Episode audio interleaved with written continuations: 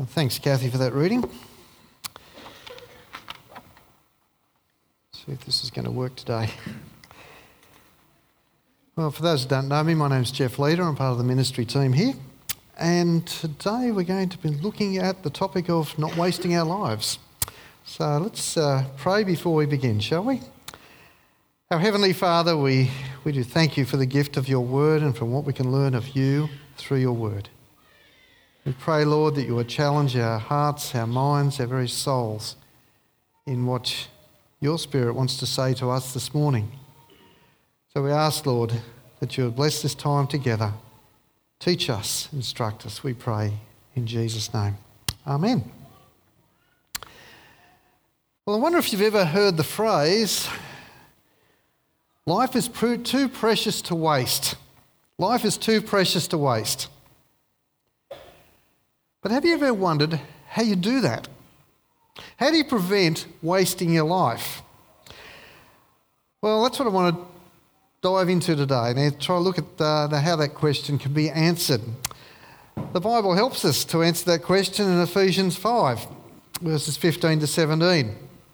It says, Be very careful then how you live, not as unwise, but as wise making the most of every opportunity because the days of evil because the days are evil sorry.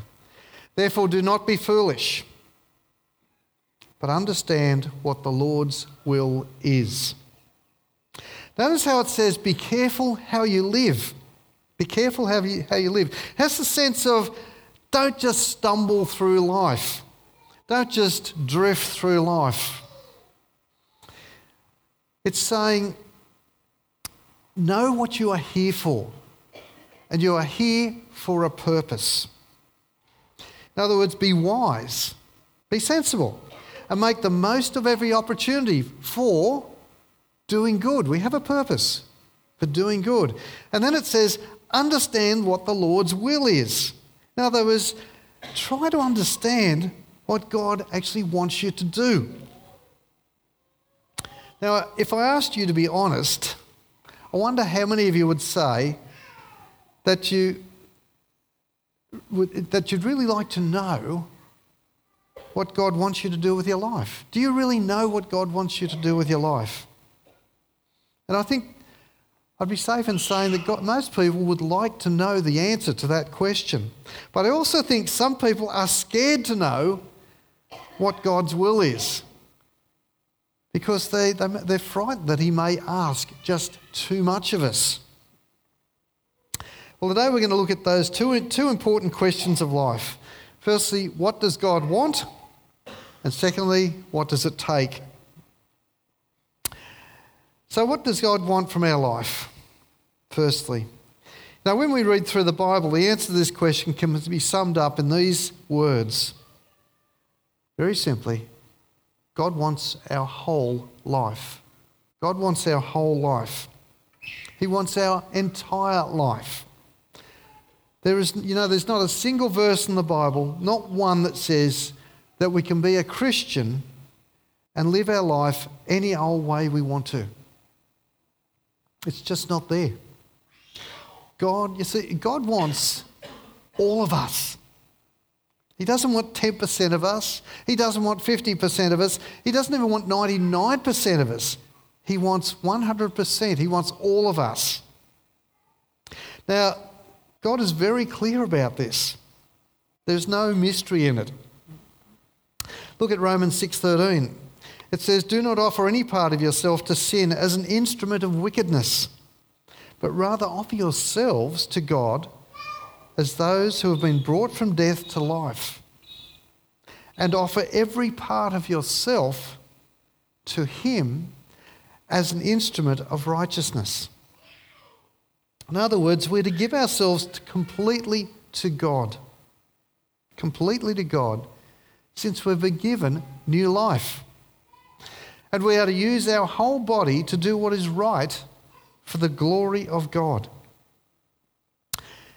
C.S. Lewis, famous writer, once said, The only thing Christianity cannot be is moderately important.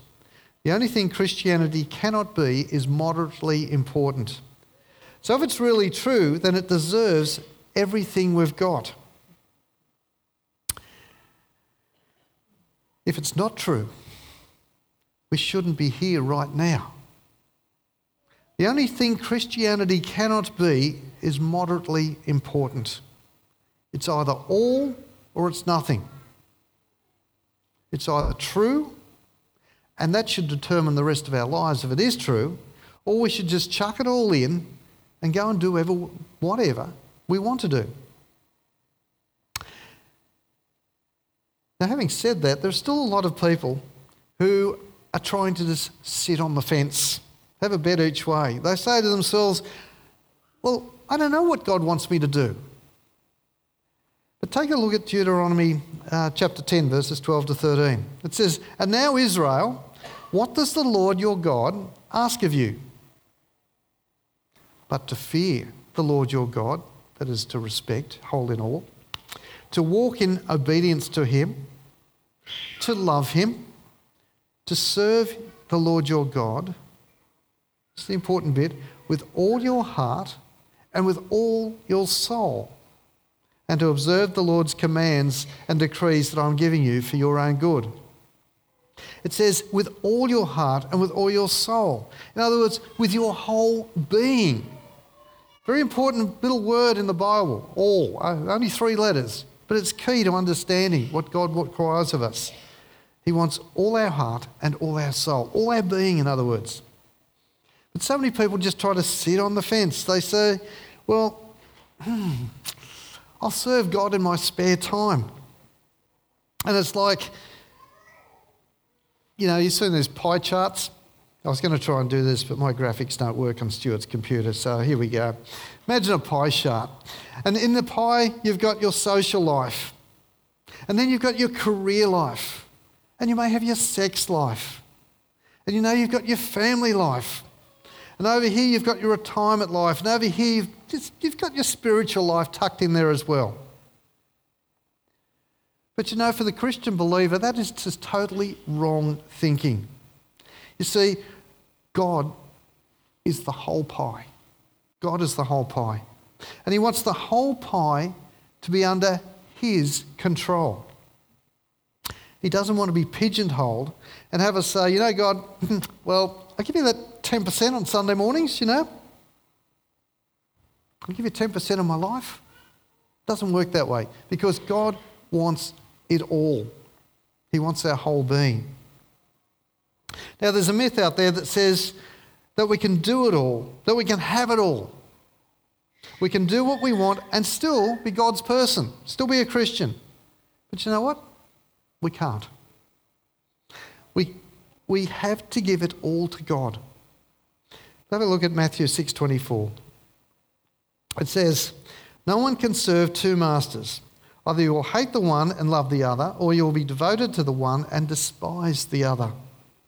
You cannot serve both God and money. The important word here is cannot. Jesus doesn't say you should not serve God and money. He says you cannot serve God and money. It is impossible to have two number one priorities in your life. You're always going to have a number one and everything else is going to follow. Number two, number three, number four, and number five, so on. You can't have two number one priorities. And God says He's not satisfied unless He is number one. Now, the reality is, is there are a lot of things besides money that can push God out of first place in our life. Our work can push God out of first place. Sports and hobbies can push God out of first place. School or uni work, study can push God out of first place. Dating can push God out of first place. Even our own family life can push God out of first place. But God, but God is saying we can't serve Him and serve something else at the same time. You see, he wants it all. He wants to be totally in charge of our life. So, really, the question here is what's going to be the first place in your life? Is what's going to be number, the number one goal in your life building your career? Is the number one goal in your life raising your family? Is the number one goal in your life going to be saving for retirement? Or even enjoying your retirement? Is the number one goal of your life going to be maintaining your good health and fitness? You see, the problem is all of those things are actually good. In fact, God created them. And God approves of every one of those things except for them being in first place in our life. God says, You'll have no other gods before me. And whatever is in first place in your life is actually your God. And anytime you have something in your life that's number one and it's not God, you know what that's called? It's called an idol. But God says, I want to be number one in your life before everything else. And you know what? If you do that, if you put God as number one in your life, He will bring everything into a right and proper order, in its right and proper place, in the right priority. You know, there was a time when Jesus was walking down the streets of Jerusalem and a man walked up and said, and Jesus said to him, Follow me. You know what the guy said? He said, Yeah, Jesus, okay, I'll follow you. But Lord, uh, just first let me go take care of some things. I've, I've, you know, I've got to look after a few things before I can follow you. Now, you know that little phrase there, Lord, let me first? That's a contradiction. You can't say Lord and me first at the same time. If you're saying me first, he's not your Lord. He's not in charge. He's not number one. So you have to decide who's going to be the Lord in your life. Is it you or is it God? Is it going to be God first or me first? Now, let me just ask you a very personal question. Where are you saying to God, me first? Where are you saying in your life, me first? Where are you saying, God, I'll live for you, but let me first find somebody to marry? God, I'll live for you, but first let me finish my education. God, I really want to serve you, but first let me get the kids out of the house or through school and out of the house. God, I'm really going to be on fire for you. I'm going to do it all, but first let me achieve financial independence. Let me first clear the mortgage. Let me first build my career. Let me first finance the kids' education. And God says, if I'm not first, none of this is going to be in the right order. None of this is going to be in the right perspective. You know, one of the greatest challenges we face today as a church is children's birthday parties and playing sport on a Sunday.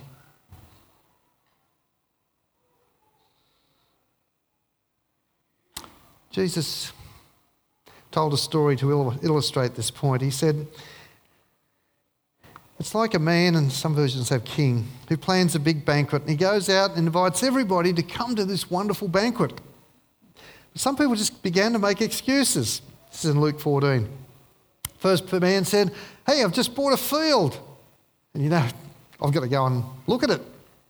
Very important. Please excuse me. And another said, I've just bought five yoke of oxen and I really have to go and try them out. And still another one said, Hey, I just got married. it's a good enough excuse not to come to the banquet. I've got other things on my mind at the moment. Now, just think about this for a moment. These three guys are invited to a banquet by the king, by a very important person, and it's going to be a fabulous banquet. They are honoured or should it be honoured by the invitation. oh, excuse me. Doesn't go well on this thing, does it? But the first man, he uses his wealth as an excuse. He's got other things to do. He's just bought some land and he used to go and check it out. And the second one, well, you look at this two ways. He, he, he uses his work as an excuse. I've got to go and plough my field. You know, the you know, the workload, I've got to do this. I've got better things to do than come to the banquet. Well, you can look at it another way. So it's like if you bought a new car and I've just got to go and try it out for the weekend, you know, take it for a good run.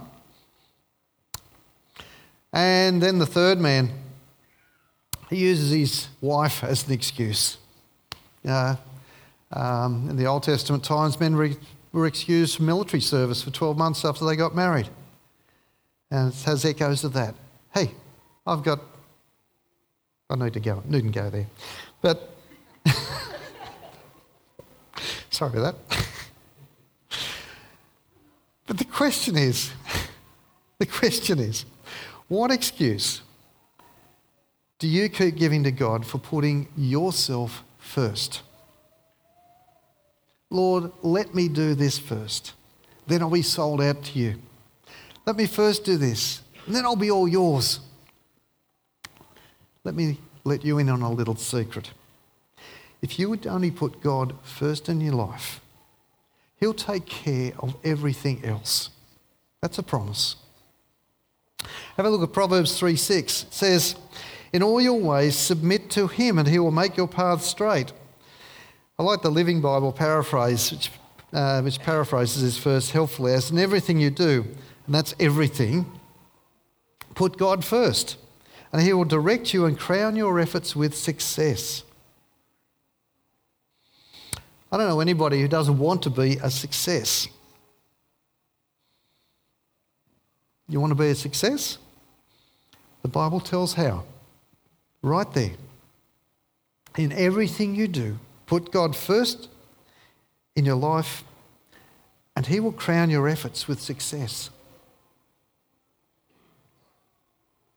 I wonder if you've been trying to live a part time Christian life. The first question of life is what does God want? What does God want? He wants all of us completely.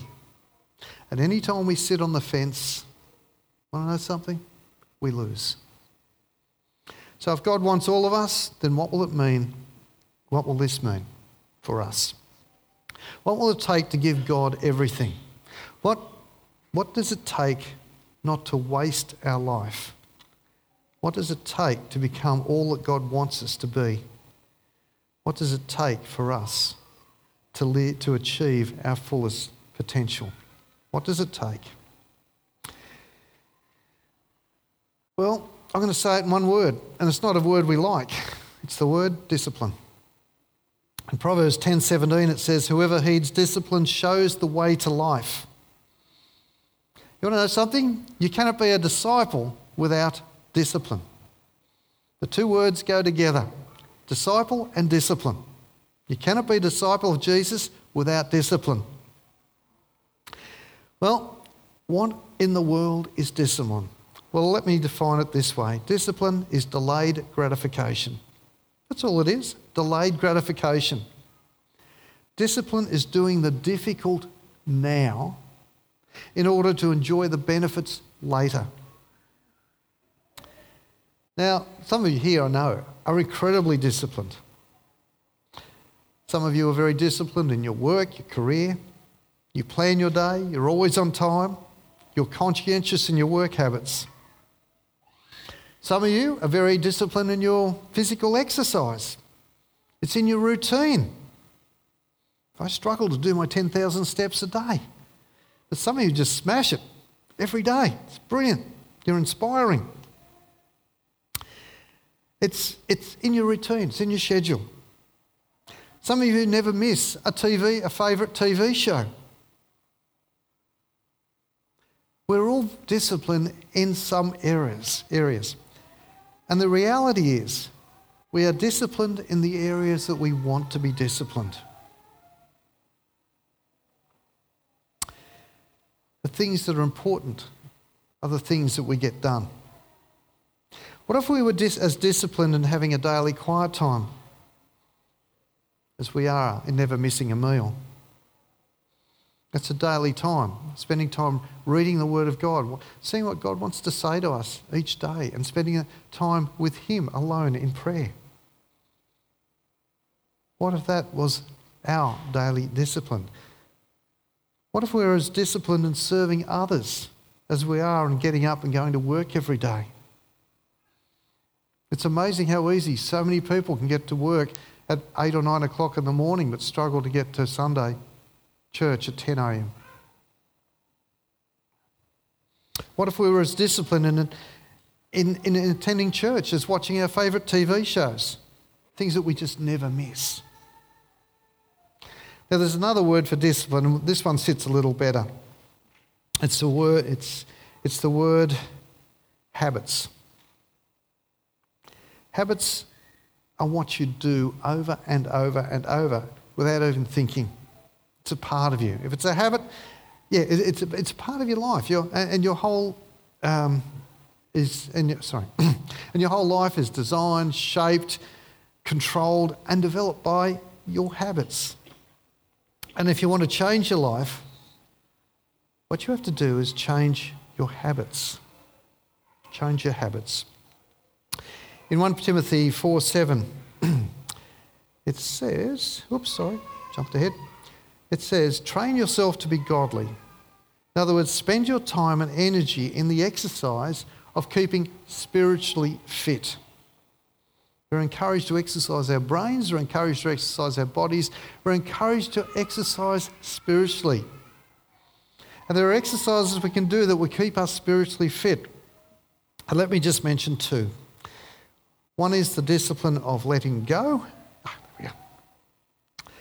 The discipline of letting go. And that means you let go of some things because you can't keep adding more and more and more things to your schedule, to your program, to your life. And you can't do that without letting go of some other things. In Hebrews 12:1 it says, "Let us throw off everything that hinders and the sin that so often that so easily entangles." Sorry. now there are two things that hold us back spiritually. Two things that keep us from being all that God wants us to be. One is sin, the breaking of God's commandments. The other is things things that are not necessarily wrong or even necessary, but they hold us back from reaching our potential in life. And this could be a relationship, an expectation, an activity, a club, a memory, a fear, a job.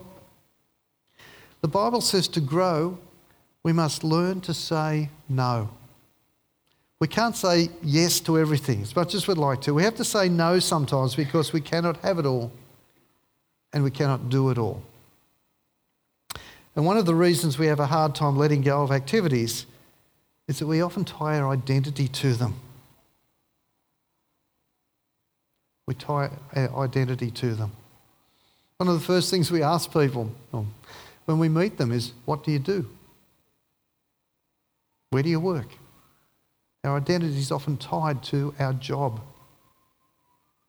But if we are serious about fulfilling our purpose in life, we have to make space for God to be either to be the definer of our life. And if we're going to make space for God in our life, we're going to have to cut some stuff out. And perhaps some of it is good stuff, not, not sin, some good stuff. You see, there's always a cost of putting God first in our schedule. But you know something? The rewards are worth it. Now, another discipline I'd like to consider is the discipline of putting first things first. A good example of this is this story of uh, Mary and Martha. I've jumped ahead there somewhere. Putting first things first. Here we go. Uh, we had that read to us just before in Luke 10. Jesus came to visit their home, but Martha was distracted by many tasks. Mary went and just sat at the feet of Jesus, and Martha wanted Mary to help her in the kitchen. But then Martha complained to Jesus. But listen to what Jesus said to her Martha, Martha, you were worried and upset about many things, but few things are needed or indeed only one, and Mary has chosen what is better. What's he talking about? Jesus says, if it comes to spending time with me or washing the dishes, there's no question. When it comes down to getting the house ready, fixing the meal, or spending time with me because I'm here, Jesus says there's no doubt about what should happen. So let me ask you do you find yourself like Mary or do you find yourself like Martha? Do tasks on your to do list distract you from focusing on God? Is your life so busy you don't have time to stop, even for a short time, to focus on God? You know, in the light of eternity, there's no question what's more important, and that is our time with God. Because you know what? Everything else is going to vanish one day. We'll leave it behind. What's going to matter for eternity is our relationship with God. And if we haven't made time for God in the day, then that day has missed its purpose. You know, the best use of our life is to invest it in that which will outlast it. Our relationship with God matters more than anything else. Philippians 2 13 is helpful here. It says, For it is God who works in you to will and to act in order to fulfill his good purpose. Willing and able. God gives us the desire, and then he gives us the willpower. Not by might, not by power, but by Holy Spirit, says the Lord. What am I saying? If you get serious and you make the choice and say, God, there are some things I'll cut out of my life in order to make time to develop some new habits so that I might grow closer to you, so that you might have all of me, not just part of me, but all of me. If you just make the choice to let some stuff go, to put some stuff on hold, and to put God number one, put God first, God will help you through His Holy Spirit who works in us and through us. And things will change, things will transform, and you'll find amazing things happening in your life. But it takes a step of faith and trust in God to do that. It's a risk, but it's a risk worth taking. So, what does God want? He wants all of us, every single part of us. That's what he wants. And what's it going to take to grow? It's going to take discipline. You can't be a disciple and without discipline. The Bible says in 2 Corinthians 6 1, we beg you, please don't squander one bit of this marvellous life that God has given to us. We only have one life. And only what's done for Jesus in this life will last. Nothing else is going to matter. And I'd like to just close by reminding you of the verse we started with. Ephesians 5:15. Make the most of every opportunity you get. God has given us a wonderful opportunity in this life. May I encourage you not to let it pass by. Don't waste your life. Give it all to God. May we pray. Our Heavenly Father, we, we thank you for sending Jesus to die for us. And through his death on the cross, we can enjoy life to its full. Lord, help us not to waste our life chasing things that don't ultimately matter. Help us to trust you, to give us the life that you want us to have. Help us to develop habits and disciplines that will foster our relationship with you. Help us to grow closer to you. And Lord, we pray that your Holy Spirit may work in our hearts, our minds, our souls to, to draw us ever closer to you that we may enjoy your love and fulfill your purposes for us in this life. We ask this in the name of our Lord Jesus Christ. Amen.